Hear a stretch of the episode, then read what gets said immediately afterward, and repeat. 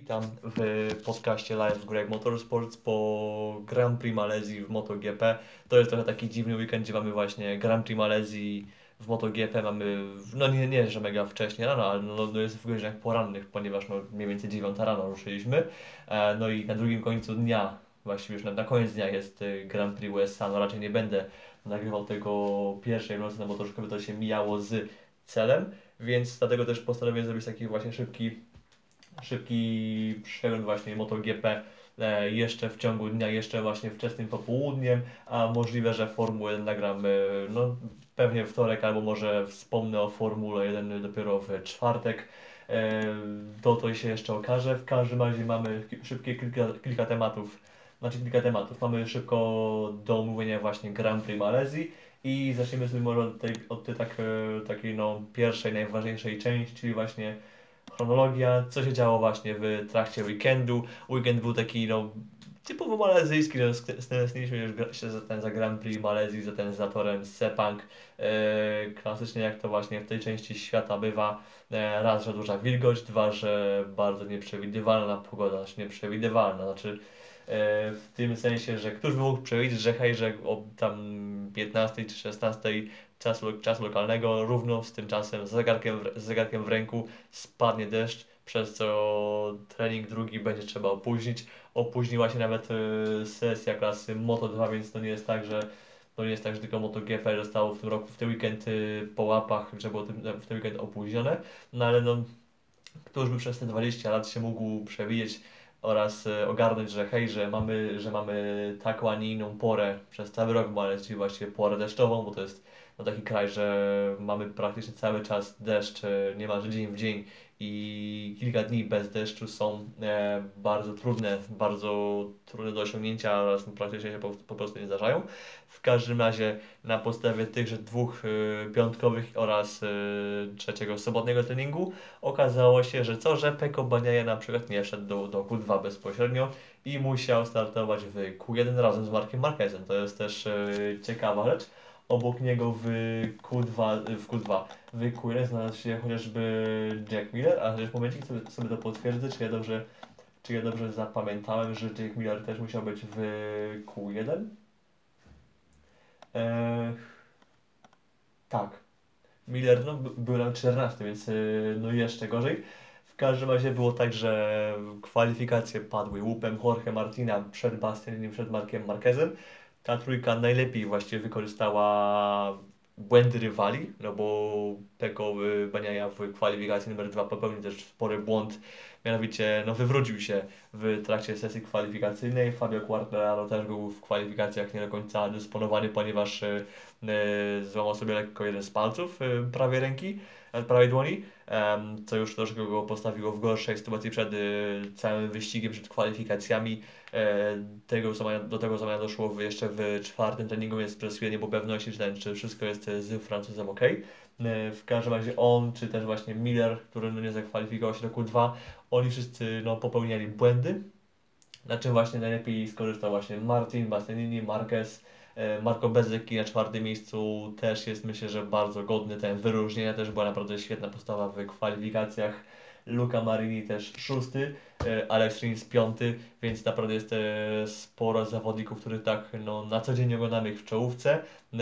jasne, no nie wiem, Rins no jasne jest już takim no powiedzmy to takim no, już radzonym zawodnikiem w pewnym sensie, że no jest w stanie wygrywać wyścigi, jest w stanie stawać na podium, ale no raczej ta druga połowa sezonu dla niego oraz Suzuki była taka no bardzo, no bądźmy, bądźmy szczerzy, po prostu nieudana. E, jest bardzo nieudana i teraz zwycięstwo na Philip Island. Piąte miejsce w kwalifikacjach w, na tym w Malezji. No to też był świetny sukces, świetny wynik. Um, dopiero właśnie dziewiąte miejsce Peko Baniaja ósmy Maverick Vinales, y, siódmy z kolei to jest, to jest spore zaskoczenie Franco Morbidelli. To jest, y, to by tego się raczej mało kto spodziewał, tego się właściwie nikt nie spodziewał. Y, w ogóle w ten weekend Franco jak na swoje możliwości był no, trochę wyżej niż zwykle. Może to się brać z tego, że on zna już ten tor na tym motocyklu, chociaż mówiąc tym motocyklu nie mamy ogólnie na myśli Yamaha, ponieważ no Yamaha już jeździ który rok? Czwarty? Tak 19, 20, 21, 22. To jest już jego, to jest już jego czwarty sezon na Yamasze i no to jest, nie jest tak, to nie jest tak, że on nie zna tego motocykla. On może nie znać e, tej maszyny tegorocznej, tegorocznej specyfikacji, chociaż też e, no bądź będąc szczerym też no nie wydaje mi się też, żeby ktokolwiek e, mógł ten sprzęt tak w pełni okiełznać, skoro nawet Fabio Quartararo się z nim teraz zmaga od tych no tego mniej więcej Grand Prix od, od Titi Assen czy już nawet od Grand Prix Wielkiej Brytanii, no Fabio też się z tą Yamahą zmaga i też nie ma od niego co oczekiwać jakichś szczególnych wyników. W każdym razie mm, Franco Morbidelli siódmy, ósmy Vinales, dziewiąty Baniaja, dziesiąty Spargaro, dopiero 11 Mir, zresztą dopiero, dopiero wrócił ten do, do ścigania, no i 12, 12 zamknął Fabio Quartararo i to było ten, to było wiadome, że no raczej o zwycięstwo będzie trudno powalczyć. Ehm, dopiero 14 Jack Miller i raczej to jest e, z kwalifikacji to tyle. No właśnie Jorge Martin nie dość ten, że e, świetnie skorzystał właśnie z błędów rywali, to jeszcze sam ustanowił e, nowy rekord całego toru Sepang, bo to było, to było właśnie pierwsze w historii okrążenia poniżej minuty 58, a dokładnie to była minuta 57 i 79 setnych, więc też z grubym, grubym zapasem ponad znaczy ponad poniżej jeszcze minuty 58, więc naprawdę świetne okrążenie. To jest rekord, który dał mu pole position z przewagą nawet 4,3 sekundy, więc no blisko, blisko pół sekundy nad, nad całą resztą rywali, więc to też było kapitalne w ogóle okrążenie też no, należy je zupełnie pochwalić, a też Martin e, w tym roku nas już e, świetnie do tego przyzwyczaił, że, że no, w kwalifikacjach jest bezbłędny. No ale z wyścigami jest już e, znacznie, znacznie, no, bywa różnie i to jest takie bardzo, bardzo delikatne stwierdzenie, że, że bywa różnie, ponieważ no, wyścigi potrafią u niego iść e, wręcz fatalnie i dzisiejsze Grand Prix Malezji tego też e, dowiodło. No właśnie po start, to się, to się właśnie działo w wyścigu. E, wszyscy na start założyli opony pośrednie z przodu oraz miękkie z tyłu i tutaj nie było żadnego wyłamywania się właśnie z tej reguły. Wszyscy mieli tą samą kombinację opon, więc teraz e, w takiej sytuacji mogliśmy doskonale poznać to, kto właśnie jak tą oponą potrafi zarządzać i myślę, że ten właśnie wyścig e, doskonale to właśnie pokazał. Mieliśmy chyba jeszcze taki inny wyścig w tym sezonie, gdzie też, gdzie też wszyscy korzystali z tej samej opony. Nie pamiętam już dokładnie jaka to była, jaka to była runda. To mogło być Silverstone, to mogło być Assen, to mogło być e, Zaxering, która jest tych takich rund e, gdzieś w takim głębokim środku sezonu. W każdym razie no to jako, że dzisiaj wszyscy jechali właśnie na oponach pośrednich oraz miękkich z tyłu, no to nie było szczególnych właśnie różnic pod kątem tego, e, znaczy nie było takich szczególnych e, różnic pod kątem tego, kto miał, kto miał lepszy start, kto miał lepszy, znaczy, że ten, że nie było takich przewag, że ktoś mógł mieć e, świetną oponę ten na start, a potem mógł pod koniec się z nią mega zmagać. Dziś się wszystko sprowadzi do tego właśnie, jak e, pakiet zawodnych motocykl są w stanie kooperować ze sobą przy właśnie rozgrzewaniu tej opony na starcie, przy trzymaniu temperatury właśnie z biegiem wyścigu, przy zarządzaniu nią właśnie pod koniec rywalizacji i pod tym kątem właśnie nie było, no pod tym kątem właśnie dzisiaj pokazano nam ten, że, że tą opłoną naprawdę świetnie zarządza Bastianini, który no dzisiaj dojechał drugi, ale najpierw może po kolei e, co się właśnie działo. Na, na starcie mieliśmy wystrzał w ogóle Peko Beniali oraz e, Fabio Quartararo, którzy naprawdę sporo pozycji zyskali, ponieważ Peko startujący z miejsca dziewiątego był raz, zaraz po starcie był już trzeci, bo był tuż za, tuż za Bestią, tuż za Martinem, więc e, to już był awans o ile? O blisko 6-7 miejsc, więc też no, to jest sporo. E, pod, jeszcze zanim się zabrał, znaczy, zaraz zanim się, blisko, blisko zanim się znalazł jeszcze e, Fabio, który też miejsce 12 na starcie, a już e, w pierwszy zakręt wpisał się na miejscu piątym, bo to był dosłownie za Marquezem. Już był przed e, Bezekiem, więc to też był klucz dla niego, by ten by też e, za Bezą nie utknąć, bo inaczej byłaby naprawdę no, kaszana pod kątem tego, co mógłby, mógłby robić potem dalej w wyścigu.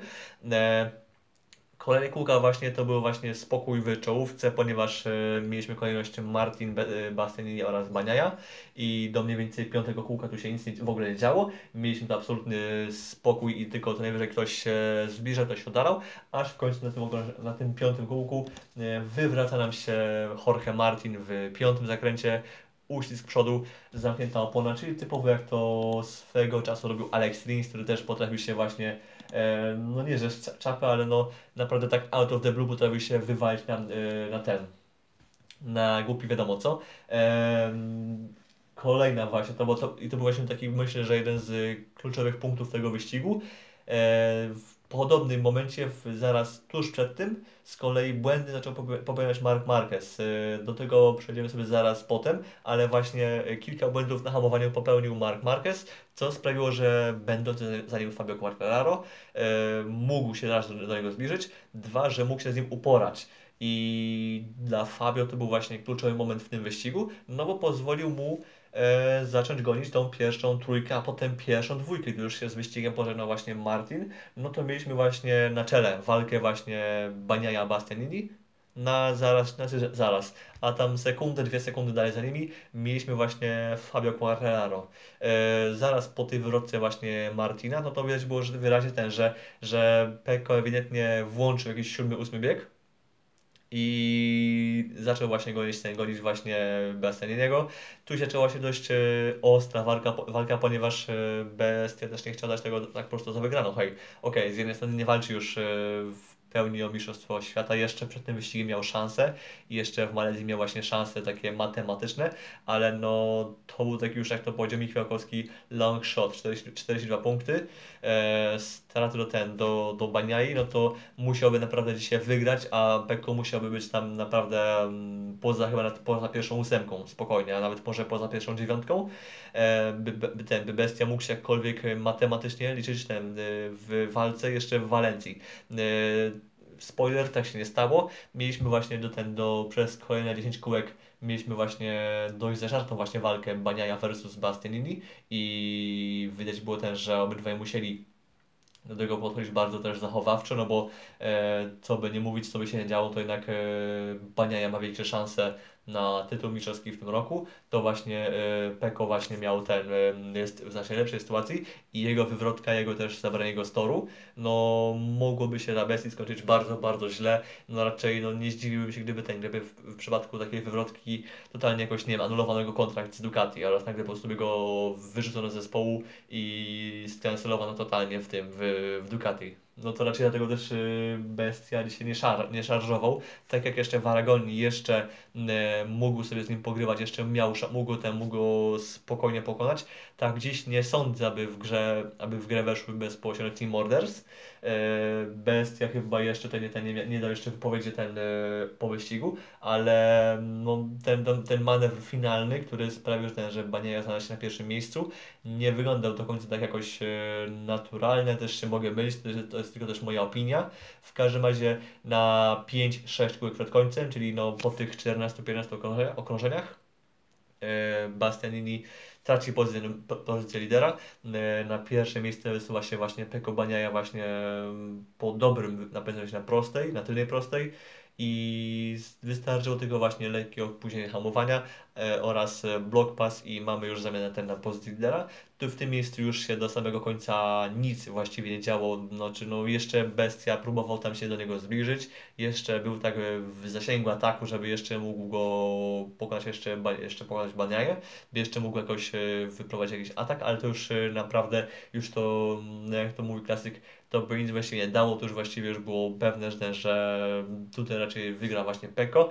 E, trzeci właśnie dojechał dzisiaj Fabio Quartararo, który też mógł właściwie robić, e, znaczy robił też e, wszystko co mógł, ale też mu no, nie pozwolić za bardzo na tą motocykl, plus też musiał dość, dość mocno patrzeć w lusterka, bo też e, zanim też się czaił cały czas Marco Bezeki. czwarty właśnie był dzisiaj właśnie Beza, który też się świetnie popisał. Piąty, kto dzisiaj był piąty, bo to już też mi wpadło w ogóle z głowy, ale piąty był dzisiaj Alex Rins, który, który był troszkę taki niezauważony, ale też troszkę też myślę, że ten należy mu się właśnie pochwała za ten kolejny bardzo mocny występ. Y, naprawdę ta końcówka sezonu jest dla niego no, bardzo dobra i też, też pozwoliła mu troszkę awansować w punktacji. Szóste miejsce Jack Miller, który też y, wykonał świetny w ogóle awans, bo to z 14 pola na szóste, nawet nie wiem skąd, gdzie, jak kiedy się tam w ogóle wziął, to jest też dla mnie ogromny szok siódmy Mark Marquez, ósmy Brad Binder, więc seria finish y, Bindera w, w top 10 została jak najbardziej podtrzymana i to jest naprawdę coś, coś, co jest zupełnie warte, warte uwagi. Też to myślę, że wyróżnię w takim już podsumowaniu sezonu. Jeszcze myślę, że da Moto High. E, dziewiąty Jean Zarko, więc no, totalnie troszkę nieudany wyścig ten dla Pramaka, ponieważ Martin się wywrócił, Zarko dopiero dziewiąty, więc no jak na, jak na Ducati klasy, znaczy klasy w specyfikacji GP22, no to był fatalny, fatalny wyścig. Trudno mi powiedzieć, co, co tu się właśnie stało, że e, Zarko jechał właściwie, no jechał po prostu daleko w tyle. Daleko w tyle. E, dziesiąty Aleś Spargaro, ale do tego też jeszcze zaraz dojdziemy, czy dziesiąty. Już tu właśnie, tutaj są właśnie kontrowersje, ponieważ no była, miała być kara na ten dla, dla Morbidelego, na której patrzę po, po, po Wikipedii. Nie wiem czemu tu wskazują mi ten na miejsce dziesiąte dla Morbidelego, ale do tego zaraz sobie dojdziemy do to właśnie kwestii Alejsza oraz y, Morbidelego. 12 Miguel Oliveira, 13 w ogóle Karl Kraszlow, więc też y, świetne punkty do ten dla Brytyjczyka. I well, y, 14, 15 Pole Spargaro, Ra Raul Fernandez, y, kolejno Honda oraz KTM. W wyścigu nie kończy chociażby Luca Marini, czy też Jean Mir, czy jeszcze Fabio Di Antonio, czy Darek Binder. Jorge Martin oczywiście i jeszcze Tetsuta, Tetsuta, Tetsuta Nagashima. I teraz myślę, że możemy przejść już do ten do omawiania poszczególnych zawodników, więc zacznijmy sobie właśnie od od Pekko oraz od Bastianiniego. I tak jak Ci powiedziałem, walka była taka bardzo ostra, ale wydawało się, że była czysta, właśnie może być, może wręcz e, taka zbyt czysta, szczególnie ten finalny właśnie manewr, który na te 5-6 kółek przed końcem wyprowadził właśnie Peko. E, co by nie mówić, to naprawdę panowie walczyli bardzo, bardzo właśnie ostro. E, co by tu, to, jeszcze można dodać. E, największy właśnie błąd, jaki mógł właśnie zawarć na tym, na tym finalnym właśnie wyniku, no to był właśnie błąd bania język kwalifikacji. E, ta dość taka głupia wywrotka w, w Q2 też chyba Peko przyznał, że też troszkę nie do końca był na tym, na tym e, skupiony tym na, na kwalifikacji, że też nie do końca był, nie do końca był skoncentrowany i też troszkę przeszarżował właśnie ze strategią, też z przygotowaniem opon. E, same właśnie opony też w wyścigu też podobno były te nie, najlepiej przez niego przygotowane, no ale jak widać e, to już mu nie za bardzo przeszkodziło. Też e, fajnie było to, że też był się w stanie właśnie jakoś zebrać w tych dalszych, na tych kolejnych kółkach, znaczy też sam start, bo w ogóle też w ogóle, też w ogóle zasługuje ten na jakieś, na jakieś specjalne wyróżnienie. No bo hej, nagle z dziewiątego miejsca już w pierwszym zakręcie wpisać się w miejsce czwarte, trzecie, no to jest, to jest naprawdę, to jest naprawdę wow, to jest wręcz, wręcz e, szacun. E, odnośnie Bastianiniego, no to, raczej się wydawało, że on może powalczyć o zwycięstwo i finalnie tak też było. Szkoda, że właśnie nie udało się znów e, wygrać, bo to już byłoby które zwycięstwo, piąte, więc no miałby tym samym znacznie więcej wygranych niż ten, niż, niż Fabio w tym roku, a przecież Fabio jest obecnie jeszcze walczy o mistrzostwo, Enea Bastianini już on, on raczej nie walczy, znaczy raczej no już, no już e, wypełni, on nie w ogóle nie walczy, bo jest już e, zbyt daleko w punktach, by móc jakkolwiek nawet matematycznie je w ogóle wyrwać. Um, odnośnie, odnośnie Peko oraz e, Bestii, no to e, znów powtórzę to, co mówią wszyscy. Będziemy mieli świetną walkę w Ducati za rok. E, boję się, czy niezbyt świetną, bo to może być skończyć tym, co mieliśmy 6 lat temu, gdy mieliśmy jeszcze Andrea Dovizioso czy Andrea Janone właśnie w Ducati w tym samym zespole i tam też y, no, ostro szło, wręcz nie że na noże, ale no, y, mieliśmy bardzo sporo kontrowersji na czele właśnie z tą grupową wywrotką właśnie Ducati w, w Argentynie w roku 2016, więc no mieliśmy, było sporo takiej przeszłości w Ducati, gdy, gdy mieliśmy dwóch mocnych, równych sobie zawodników. Mam nadzieję, że Ducati jakoś przez zimę to jakoś y, sprawnie, sprawnie jakoś to ogarnie. Wiem, że raczej no Włosi raczej nie, nie słyną z jakiejś y, wybitnej organizacji, ale no cóż, no po prostu muszą, bo inaczej za rok może się okazać, że nawet, nawet najlepszy sprzęt, nawet e, najmocniejsi zawodnicy mogą im nie pomóc w obronie tytułów, no bo okaże się, że ci zawodnicy są, są tak mocni, że sobie nawzajem punkty odbierają. No to jest e, troszkę kasus taki ala 1986 i dwa Williamsy walczące o Mistrzostwo Świata.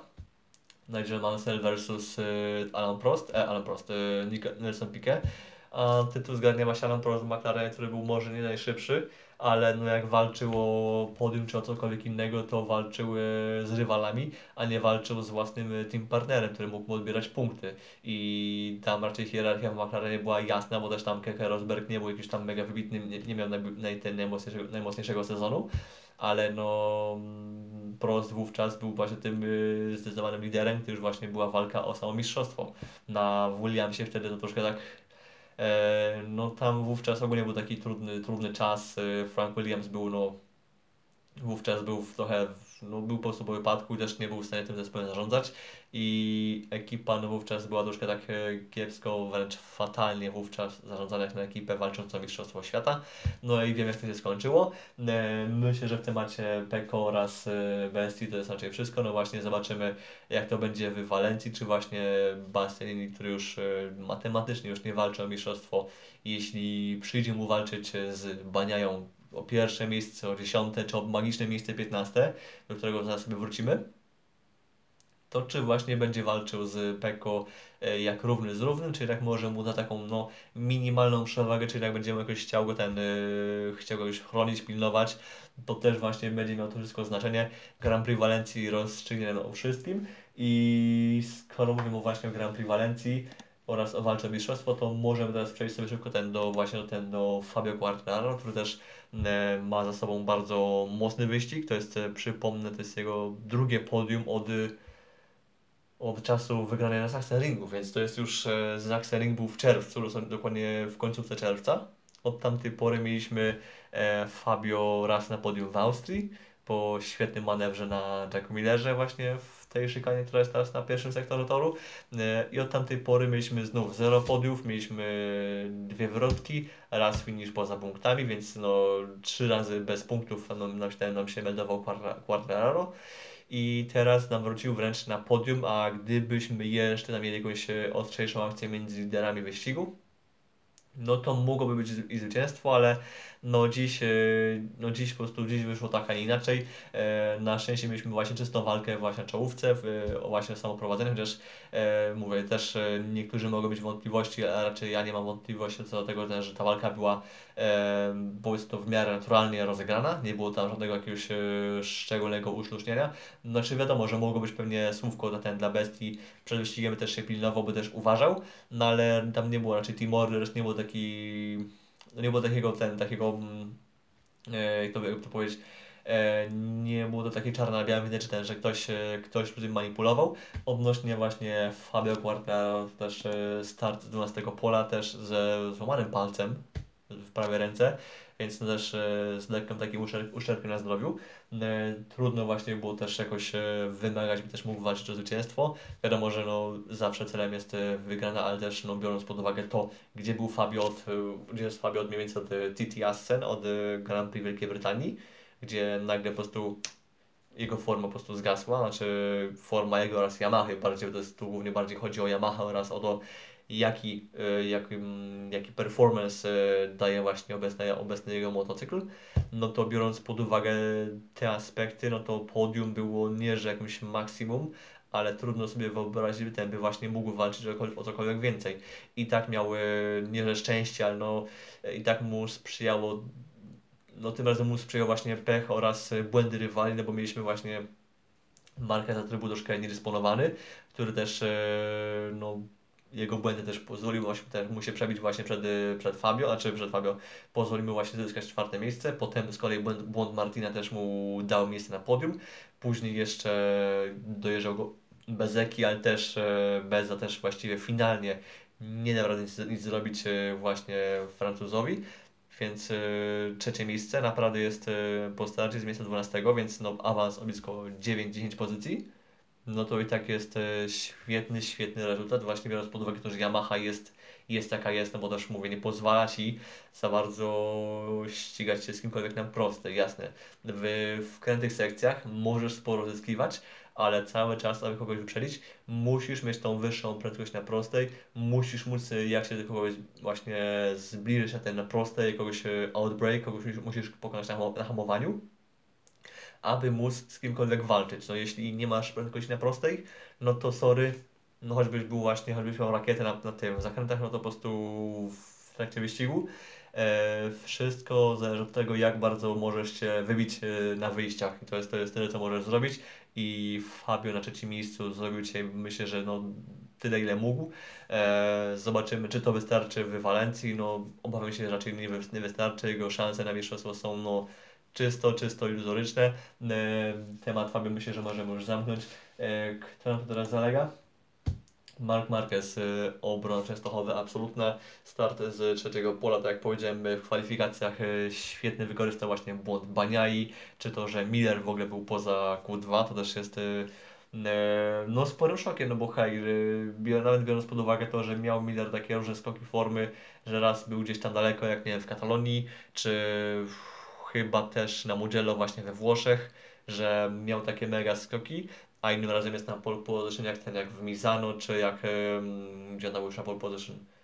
No dobra, był, był wysoko też e, w kwalifikacjach w tym, w Japonii, czy w Tajlandii, czy dobra, w Tajlandii, w Japonii akurat nie, ale no miał mega mocną formę w wyścigach właśnie, właśnie typu Tajlandia, czy Japonia. E, jasne, samo wyścig był poszedł mu mega mocno, no ale kwalifikacje to raczej nikt się nie spodziewał, że pójdzie mu aż tak kiepsko i to był mega minus. E, to, że się właśnie odbudował, to i tak e, jest super, ale no Marquez właśnie mega skorzystał na błędach rywali, na tym, że też e, różni zawodnicy byli też w różnych miejscach torze, to, na torze, przez co on mógł się raz lepiej podciągnąć za kimś, mógł też właśnie sporo czasu zyskać i to go wywindowało na, ten, na trzecie miejsce. Sam zawodnik już przed tym, przed wyścigiem mówi, że no sorry, szans za dużych na ten, na wygraną nie ma, ponieważ no on wie, że to nie jest Philip Island, gdzie możesz też się ściągnąć przez ten wyścig i masz, możesz tak zaatakować, że ktoś Cię nie, ten, nie pokona już do samej mety, na to, że Sepang jasny, da się dobrze walczyć, da się, da się sporo wyprzedać, e, co pokazał właśnie dzisiejsza, dzisiejszy właśnie wyścig Millera, czy też właśnie Baniai, czy też właśnie Fabio i pokazali też, że można sporo awansować właśnie w ciągu rywalizacji, ale no to nie jest tor typu właśnie Philip Island, gdzie możesz się z jakimś po prostu holować i holować i możesz po prostu patrzeć na to, na, na to jak ktoś jedzie, nie możesz też e, za bardzo właśnie na tym, na tym polegać i musisz jechać bardziej w czystym powietrzu, musisz e, pilnować cały czas, gdzie jest, gdzie jest kto przed tobą, za tobą, obok ciebie i tak dalej. E, to jest troszkę inny tor, inny troszkę rodzaj ścigania, e, za co właśnie też e, no, MotoGP można kochać, nienawidzić. No, najraczej kocham. Odnośnie, odnośnie jeszcze Marqueza, to no, siódme miejsce to też e, wobec właśnie błędu Martina, czy wywrotki Żana Mira, który też miał mega tempo w tej pierwszej połowie wyścigu, aż nie aż, ten, aż mu właśnie ten nie cechało tempo, aż mu właśnie aż mu nie wszedł ten błąd, który go kosztował właśnie finish dzisiaj na mecie, e, no to też e, wydawało się, że Marquez może być nawet jeszcze dalej.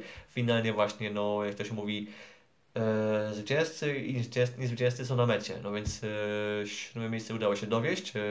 To jest też fajne, że właśnie Marquez póki co w wyścigach, no biorąc, pomijając tą Wale Walencję Aragonię, która była mega dziwną kolizją, no to Marquez jak na razie jest 100% y, y, finiszów y, na punktach oraz finiszów w ogóle na torze. Nie ma ten, nie ma jakiegoś, nie ma wywrotek w wyścigach, są, są wywrotki w treningach czy kwalifikacjach, ale pomijając to, no to Marquez jest na razie bardzo równy i jeśli, jeśli udałoby mu się to utrzymać w Walencji i świetnie przepracować zimę pod kątem też treningu oraz właśnie powrotu ciała do, ten, do pełni dyspozycji, no to Honda no naprawdę jeśli już trzeba podobną trajektorię właśnie rozwojową, jaką robią teraz z Marquezem, no to może być yy, konkretny sezon dali za rok. Naprawdę może świetnie. No ale już yy, porzućmy już może temat Marqueza. Yy, przejdźmy jeszcze do tego, co może jeszcze warto wyróżnić. Bo też jest paru zawodników, który też yy, nie wspomniałem, a myślę, że fajnie też yy, o nich powiedzieć jakieś właśnie słówko ciepłe lub też, lub też zimne. Yy, no to po kolei, tak jak powiedziałem na początku, znaczy na początku jeszcze mówiąc o samym wyścigu, no to Marco Bezeki, w ogóle to jest też e, świetna forma, e, też spójrzmy sobie może w klasyfikację generalną, jak to właśnie jego te, te parę o ostatnich wyścigu wygląda. Dziś czwarte miejsce w Malezji, tydzień temu w czwarte miejsce w Australii, e, dwa razy dziesiąte to była Aragonia oraz Japonia, dziewiąte miejsce w czym? W chyba Miza... nie, w Austrii. Na pewno Austria, tak, tak dziewiąte miejsce w Austrii, oczywiście podium jeszcze w Assen, więc e, tam gdzieś od połowy sezonu, jak tam się gdzieś tam więcej na Włoszech, na Mugello gdzieś tam się rozkręcił, no to od tamtej pory to nie jest może jakoś tam mega regularnie, bo też mu się zdarza być poza dziesiątką właśnie jak 17 w tym w San Marino właśnie w Mizano, czy zdarzyło mu się być 16 w Tajlandii, chociaż to była też mega specyficzna, mega specyficzny wyścig, który też paru zawodników troszkę popsuł plany, no to pomijając to, no to Bezeki nie dość, że jest w punktach, to jeszcze jest y, w top 10 i jest naprawdę bardzo równa forma. E, Luka Marin jest już tam w ogóle daleko za nim w punktacji też, nie, sorry, nie, nie, nie daleko za nim, jest tuż przed nim, e, gdzie Marini ma teraz sprzęt, który naprawdę powinien mu ten, umożliwiać walkę o ten, o jakieś podia, jakieś top 5, a tymczasem Marini dojeżdża nieraz y, gdzieś tam dziesiąty, no dziś nawet w ogóle nie był na mecie. To też tam akurat y, to mu trzeba wybaczyć, bo tam, bo tam była bardziej kwestia awarii niż błędu, ale no Marini mimo, że cały, cały czas jest na mecie, no to jemu też tak różnie bywa z tymi wynikami, a Bezeki jako debiutant, gdzie przed tym sezonem raczej mało kto aż tak go hypował, czy przewidywał, że, że będzie jakoś mega mocny, to Beza w ciągu tych paru wyścigów yy, świetnie się rozbudował. I teraz jest naprawdę bardzo mocnym, y, solidnym zawodnikiem. Może to nie jest aż tak mocny, jak rok temu miał, jak miał rok temu Bastianini, ponieważ Bestia był rok temu pod koniec sezonu właściwie prawie co wyścig był w walce o podium. No to Bezeki jest teraz takie minimum top 7, top 8, top, no top 8, bo właśnie, top 8 jest takim dla niego e, czymś, co jest e, zupełnie osiągalne i jest e, jak najbardziej możliwe. E, i gdyby za rok się udało to utrzymać na tym samym sprzęcie, nie, na, nie tym samym, na GP22, ponieważ za rok e, Marini będzie miał też e, GP22, Bezeki właśnie z GP21 przejść na, GP, na GP22, to gdyby Bezeki udało się to za rok utrzymać oraz jakoś ewentualnie poprawić tą formę, to naprawdę miałby spore ten, miałby spore szanse gdzieś wyskoczyć jakiejś mocnej ekipy fabrycznej już na sezon 2024, może Yamaha, może nie wiem, może no Honda nie, ale kto może, nie, Aprilia też nie za bardzo, ale no właśnie, no może właśnie Yamaha w roku 2024, jak właśnie jeśli Morbidelli się nie ogarnie, to czemu by nie spróbować, nie spróbować właśnie by z Bezekim, chociaż to jest troszkę inny sprzęt, inny motor, inna właśnie kultura pracy, no ale no w sumie czemu by ten, czemu by nie spróbować właśnie z Bezekim w roku 2024. Ale to jeszcze do tego przejdziemy, do tego jeszcze do tego jeszcze wrócimy no przez po zimę, myślę, że do tego wrócimy jak już ruszy nowy sezon i zweryfikujemy ten, czy faktycznie był postęp przez zimę, czy nie był postęp przez zimę. E, teraz tymczasem może wróćmy jeszcze ten do wyścigu. Jack Miller, tak jak powiedziałem, też szóste miejsce po starcie z 14 pola, więc 8 miejsc w górę. E, mówię, sam nie wiem skąd to się w ogóle wzięło, gdzie, jak, kiedy, co, co tu się w ogóle wydarzyło. E, Jean Zarko, no mówię, troszkę no taki troszkę Mr. Nobody. Raz jest właśnie, raz jest na podium, a raz jest e, gdzieś tam poza pierwszą siódemką. I Zarko no znów taka... Dawniej, dawniej miał mega, mega różną formę i potrafił zrobić nie, że coś z niczego, ale potrafił naprawdę bardzo równo pojechać, bardzo równy, równy wyścig e, i potrafił na tych, pod, na tych podiach parę razy się, się zameldować. No a teraz e, no znów coś, e, coś poszło nie tak. E, Brad Binder, no tu znowu, e, jak to już mówiłem wcześniej, trzeba pochwalić właśnie to, że znów w top 10, co by się działo z tym KTM-em, e, jasny KTM nie jest może totalnym szmelcem, ale też to nie jest wybitna, wybitna maszyna. Ona świetnie sobie daje radę właśnie w deszczu, w chłodnych warunkach. Na dziś było no, w miarę ciepło albo wilgotno. I KTM, jak widać, e, najwybitniejszym sprzętem w takiej sytuacji nie jest, ale co by się działo, to Binder jest właśnie w top 10 właściwie cały czas. Od, e, odkąd ta jego seria już trwa? Bo też tego nie mogę nigdy spamiętać, ale od, e, od Austrii, no to cały czas top 10. A jeśli by pójść, pójść jeszcze dalej, no to od Grand Prix Hiszpanii, właśnie z przerwą na Silverstone, no to jest cały czas top 10, więc y, był tylko raz poza dziesiątką właśnie od Grand Prix Hiszpanii, więc właściwie przez cały, prawie cały sezon Binder cały czas dowozi właśnie tą top 10 i jest naprawdę bardzo, no bardzo solidna jazda, jak na ten, jak na to, co pokazuje Oliveira nawet, chociaż też nie jest jakoś y, mega daleko za nim, bo to jest raptem ile? Eee, 138 versus 168 to jest raptem 30 punktów Jasne, to jest dość, y, to jeszcze nie jest przepaść, no ale to jest już taka odległość, że ktoś ma wygraną, wygraną więcej. Właściwie, te, właśnie tyle Binder już właśnie ten natłuku punktów, że nawet jeśli to on ma tylko, ma właściwie w tym roku 0 wygranych, a Oliveira wygra w tym roku dwa wyścigi, to i tak e, tą równą jazdą Binder znów e, pokazał właśnie, że consistency is key. Równość oraz taka no, systematyczność jest kluczowa do, ten, walki właśnie w, w perspektywie całego sezonu. E, co z tego, że Oliveira jest dwa razy tam pierwszy był właśnie w, na Mandalice, czy właśnie też w tym w Buriram. Jak no raz, że troszkę gorzej czuje ten motocykl właśnie w normalnych wyścigach, dwa, że ma troszkę więcej wywrotek. No i trzy, finalnie właśnie dzięki temu też w punktach lepiej sobie radzi właśnie Binder. Kończąc już powoli właśnie temat MotoGP, kogo to jeszcze można wyróżnić. No chciałem powiedzieć o Alesiu Spargar, ale to właśnie troszkę jest tak bardziej na minus, ale też to widać po formie właśnie jego czy Vinalesa, że Aprilia po prostu w tych końcowych wyścigach no się zgubiła po prostu głowę. I jeszcze do, do Grand Prix Aragonii było właśnie w miarę normalnie, bo też cały czas mieliśmy właśnie Spargaro w top 5, top 6, więc y, co by nie robił Fabio, to też y, punkty jakieś tam były w miarę ten, podobne ten do, do Quartararo i też mógł regularnie jakoś z nim walczyć, ale no ten, ta, ta Japonia, ta Tajlandia, ta Australia, ta Malezja, no wszystko troszkę jednak popsuły i no well, już nie walczy, Fabio już, Aleś nie walczy już o pół o nic właściwie poza drugim, trzecim miejscem, no i też yy, troszkę taka dziwna była ta kolizja właśnie z Morbidellim. Yy, Wikipedia pokazuje też, pokazuje mi tu wyniki, że Aleš był jednak za tym, za Morbidellim, ale ja w wynikach pamiętam, że, że było odwrotnie i że właśnie, że, ale, że Morbidelli dostał właśnie karę yy, na mecie, jednak to było miejsce 10 ten na Lesie Spargaro, a nie na Morbidelego. Odnośnie Morbidelego to właśnie co by ten, co by nie mówić, to kwalifikacje miał mega solidne, bo to siódme miejsce w kwalifikacji jest to jeszcze w Q2, a nie w Q1 siódme miejsce, no to i tak y, wow, to jest y, szacun. To trzeba właśnie pochwalić. Tylko szkoda, że to jest no, tylko kwalifikacja, bo w wyścigu było tylko miejsce dziesiąte. No i też y, szkoda tej akcji, też no, szkoda całego sezonu. To jest, to jest tak można opisać, podsumować właściwie cały sezon e, Frankiego w tym roku. Szkoda.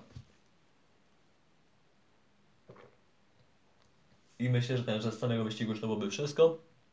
No tylko jeszcze właśnie szkoda, ten, szkoda właśnie formy żona, Mira, ponieważ e, po tym powrocie właśnie ten do startów e, po mega kontuzji, jaką odniósł jeszcze w Austrii, no to ten finish w punktach, gdzie to były jego pierwsze punkty chyba w ogóle od, od Assen, czy od jeszcze odkąd? Od e,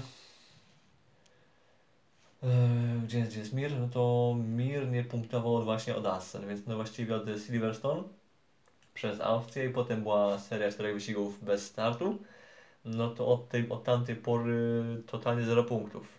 Więc jego sezon zatrzymał się, jego, jego sezon zatrzymał się właściwie w, w Holandii. No właściwie też tak, jakby pójść jeszcze dalej, to właściwie sezon jego oraz Suzuki oraz Rinsa, no to zatrzymał się w ogóle w Hiszpanii. I od tamtej pory no tylko E, jeden taką jakąś właśnie takim pozytywem to właśnie jest to ta wygrana właśnie Rinsa w Australii. No i tam jakieś może pojedyncze punkty, jakie właśnie jeszcze Hiszpan zebrał. To, tak to jest y, nic więcej się po prostu nie, nie udało w tym roku zgarnąć, zdobyć. Szkoda. Szkoda, że właśnie Suzuki odchodzi znaczy w ogóle, że odchodzi oraz, że w takim stylu. Um, ale już kończąc już temat y, samego właśnie Grand Prix, Grand Prix Malezji, no to jeszcze mamy tematy na szybkości E, jak wygląda właśnie scenariusz właśnie walki o Mistrzostwo Świata właśnie w Walencji. No, tu, no to tu jest właśnie e, niestety sytuacja jest bardzo prosta, ponieważ e, Pekko Bania ma teraz przewagę dokładnie 23 punktów co oznacza, że Fabio Quartararo, jeśli w ogóle chce walczyć o Mistrzostwo Świata, to musi w ogóle wygrać ten wyścig. Jeśli będzie na drugim miejscu, to właściwie Mistrzostwo jest z automatu dla Peko. Jeśli będzie trzeci w dół, no to też Mistrzostwo jest dla Peko, więc yy, w Walencji dla Fabio liczy się właściwie tylko wygrana. To jest, to jest e, wszystko i nic więcej. Jeśli, nawet jeśli Peko będzie poza punktami, jeśli się wywali, czy, czy, czy nawet nie wystartuje w wyścigu, no to jeśli Fabio nie jest pierwszy, to właściwie jest już po mistrzostwach. Jeśli Fabio wygra, to i tak jest, sytuacja jest bardzo kiepska, ponieważ no, Peko Bania musiał być minimum, e, no, minimum, najwyżej 15, by jeszcze to mistrzostwo przegrać. Jeśli będzie 14, no to wówczas zrównają się punktami, ale Problem jest taki, że e, Quartararo ma teraz e, wygranych na koncie 3. Wygrał 3 razy, więc e, w Walencji miałby potencjalnie czwarte zwycięstwo. Na Baniaja po Malezji ma już tych zwycięstw 7, więc no, jeśli się zrówna, zrównają punktami, no to liczbą właśnie samych wygranych, no to i tak wygra właśnie Peko, więc tutaj już e, to nie ma w ogóle sensu, więc y, musi być właśnie 15 miejsce lub niżej. Jeśli będzie Peko będzie 14, no to też y, nie ma to też znaczenia, gdzie będzie, gdzie będzie Fabio, bo i takim mistrzem będzie Baniaja, tylko po prostu będzie mieli taki news, będzie po prostu mieli, mieli big deal, bo, ten, bo to będzie mistrzostwo wręcz e, z zerową przewagą punktową. I to może, to może będzie dla nas sensacja. A tak, no to właściwie 90%, 95% scenariuszy po prostu mówi na tym, że ten, że mistrzem będzie Peko, ale pamiętajmy jeszcze, że hej, nie takie rzeczy się działy w historii, że w MotoGP już mieliśmy nie takie akcje. E, przypomnę oczywiście raz Y, sezon 2006, czyli no właściwie taki sezon magiczny, jeśli chodzi o MotoGP i mistrzostwo już e, nieodżałowanego Nickiego Haydena. E, przypomnę jeszcze sezon 2015, czy też mieliśmy troszkę taką dziwną e, walkę, gdzie też Jorge Lorenzo też troszkę punktowo musiał sporo zrobić jeszcze ten do, do Rossiego, ale też to może nie była aż taka przewaga punktowa, jaka, jaka jest, ma miejsce teraz dziś po, po Malezji, no ale w każdym razie póki nie ma, póki nie ma pewności matematycznej, no to jeszcze jest wszystko możliwe, jeszcze wszystkie scenariusze mają, ten, mają jeszcze minimum zastosowania. E, kończąc już temat, teraz właściwie w ogóle temat MotoGP, tylko jeszcze może sobie wspomnę odnośnie tego, jak wygląda właśnie jeszcze, jeszcze sytuacja między właśnie Fabio a Alessio Espargaro, czy, czy jeszcze Eneo Bastianini, bo też e, sprawa wicemistrzostwa też jest otwarta i sprawy mają się tak, że 23 punkty do, ten, do, do Faby teraz traci Alessio Espargaro, więc jeśli on by z kolei wygrał wyścig, a z kolei Fabio byłby teraz na miejscu 15, to, ten, to z kolei e, Alesz może być wicemistrzem. No i teraz 24 e, punkty e, ma teraz e, Bastianini, tylko że jego, w jego sytuacji, jeśli on by wygrał wyścig, a Fabio byłby 14 nawet, to wtedy wicemistrzem jest i tak Enea Bastianini, ponieważ on miałby już zwycięstw 5 na koncie, a Fabio ma cały czas tylko 3, więc, więc yy, jasne, Fabio w tym weekend się interesuje tylko, znaczy w ten weekend, w Walencji będzie się interesował tylko właśnie wyłącznie yy, Baniają oraz tym, gdzie będzie on na mecie, no ale też yy, może się okazać, że, że finalnie nawet nie, że on nie będzie wicemistrzem świata, ale może nie być na drugim miejscu. To byłoby jeszcze troszkę to było troszkę śmieszne. E, tylko jeszcze wspomnę, że w tej sytuacji obecnej punktowej e, tylko Aleix lub, lub też BNA mogą być e, wicemistrzami. Że nie ma, nie ma sytuacji, w której obaj mogliby zepchnąć Fabio właśnie z miejsca drugiego. Tylko właśnie jeden z tych dwóch może być wicemistrzem, no bo to wynika z tego, że obydwaj gracze są powyżej 20 punktów do ten, do, do Francuza, więc no jeśli jeden by z nich wygrał, załóżmy właśnie wygrałby Bestia, to i tak, ale jeszcze by był drugi, no to wówczas odrobi punktów 20, więc będzie zbyt daleko, by móc pokonać e, Fabio, nawet gdyby ten w ogóle nie punktował w tym wyścigu. Więc e, to też trzeba mieć warto, to warto mieć na uwadze, więc jeszcze nam to wicemistrzostwo też nie jest takie dla niego pewne. odnośnie rzeczy pewnych, to już mamy pewną właśnie mistrzostwo w, w konstruktorce oraz e, w wśród zespołów. Tu już nie ma, y, surprise, surprise, y, mistrzostwo świata ma Ducati, więc jeśli by jeszcze do tego dołożyli mistrzostwo świata Baniai właśnie w klasyfikacji indywidualnej, to mielibyśmy już e, potrójną koronę. Poprzednia potrójna korona to była, miała miejsce chyba w roku 2019, tak, wówczas mieliśmy Hondę, Hondę Marqueza, czyli e, konstruktorka, zespołówka oraz, oraz indywidualna wśród zawodników. E, jeszcze idąc chyba jeszcze bardziej dalej w przeszłości, to chyba dopiero rok 2015 oraz Yamaha właśnie e, w konstruktorce, w zespołowej oraz Jorge Lorenzo wśród zawodników. I odnośnie walki, odnośnie mistrzostwa to będzie już właściwie wszystko. No i jeszcze taka na koniec e, dość e, smutna sytuacja, mianowicie w wieku 78 lat zmarł Dietrich Matezic, więc no oczywiście przede wszystkim, przede wszystkim założyciel całego koncernu Red Bull, więc myślę, że marki, która jest najbardziej znana z tego, że jest marką, ani że ma produkt, to jest, e, to jest e, gość stworzył też naprawdę coś, wyjątkowego i o jakimkolwiek sporcie byśmy nie mówili, to e, zawsze chyba każdy słyszał o, o, ten, o Red Bullu, czy to jest motorsport, czy piłka nożna, czy sport ekstremalny typu wspinaczka górska, czy nie wiem, czy jakaś, jakieś skoki, ten, skoki ten na rowerach, czy bardzo, bardzo jest na ten sport, ale no ogólnie po prostu takie sporty mm, ekstremalne, który właśnie jest, jest się pozostawionym samym sobie z żywiołem, no to właśnie każdy taki sport e, gdzieś w tym wszystkim Red Bull właśnie zawsze miał, zawsze miał udział. I well, mm, pomijając tematy może takie czysto e, komercyjne, bo tutaj wiem, że można by sporo jemu zarzucić, no to tak właśnie w samym sporcie e, Matezic właśnie poprzez samą promocję właśnie swojej marki sprawił, że każdy z tych sportów, które są na co dzień bardzo mało e, medialne, stały się może jakimiś topami medialnymi, ale naprawdę są teraz y, znacznie lepiej eksponowane. Każdy myślę słyszał o jakichś tam regatach y, w Ameryce, czy właśnie skokach y, rowerowych, znaczy kolarskich, czy tam jak to nazwijmy, jak to tam zwał. Nie chcę z tego napluć, po prostu nie pamiętam nazwy taki takiej, powiedzmy takiej, takiej oficjalnej, e, każdy z tych sportów e, sporo właśnie Red Bullowi zawdzięczał i właśnie gdyby nie, ten, gdyby nie ta marka, no to nie mielibyśmy właśnie nawet, e, ta promocja do tych sportów właśnie leżała i te sporty byłyby już totalną taką niszą, o których po prostu totalnie nikt nie słyszał. W samym motorsporcie też się właśnie Matezicz bardzo mocno zasłużył, bo hej, po pierwsze mieliśmy, po pierwsze sponsorował właśnie Gerharda Bergera jeszcze w latach 80., potem oczywiście lata 90. oraz sponsor sponsoring zespołu Yamaha e, w jeszcze klasie 500. E, później ten sponsoring się bardziej wyniósł ten na Honda oraz na e, innych, innych, innych, innych producentów, inne zespoły. W MotoGP też spory właśnie miał udział Red Bull, ponieważ no, chociażby stworzyli Red Bull Rookies Cup, więc taki puchar przy współpracy z KTM który już parę talentów, już paru zawodników wypromował, chociażby Żana Zarko, czy Brada Mindera, czy teraz Pedro Acoste, czy jeszcze kogoś, e, no nie Marka Marqueza, no nie, chociaż Marquez chyba nie, ale no jest już e, sporo zawodników właśnie w klasie królewskiej, czy właśnie w klasie pośredniej, którzy dzięki właśnie sponsoringowi Red Bulla, e, czy to właśnie czy poprzez sponsoring, czy właśnie poprzez starty w Rookies Cup, wypromowali się właśnie ten do, do, ten, do Mistrzostw Świata. E, nie wiem, czy właśnie w Superbike'ach jeszcze Toprak Razgatoglu też e, no sporo właśnie, sporo, sporo jego karierę właśnie włożył Red Bull. W Formule 1 też mamy chociażby chociażby właśnie cały program właśnie juniorski Red Bulla, gdzie mamy też jakieś, oczywiście ekipę Red Bull Racing oraz y, Alfa Tauri i no jak dawno było Rosso, ale y, obydwie te ekipy są w tylko i wyłącznie dlatego, że właśnie, że Matezic oraz właśnie koncern Red Bull y, w pewnym, pewnym właśnie momencie wyłożyli to, na to pieniądze oraz to zainwestowali.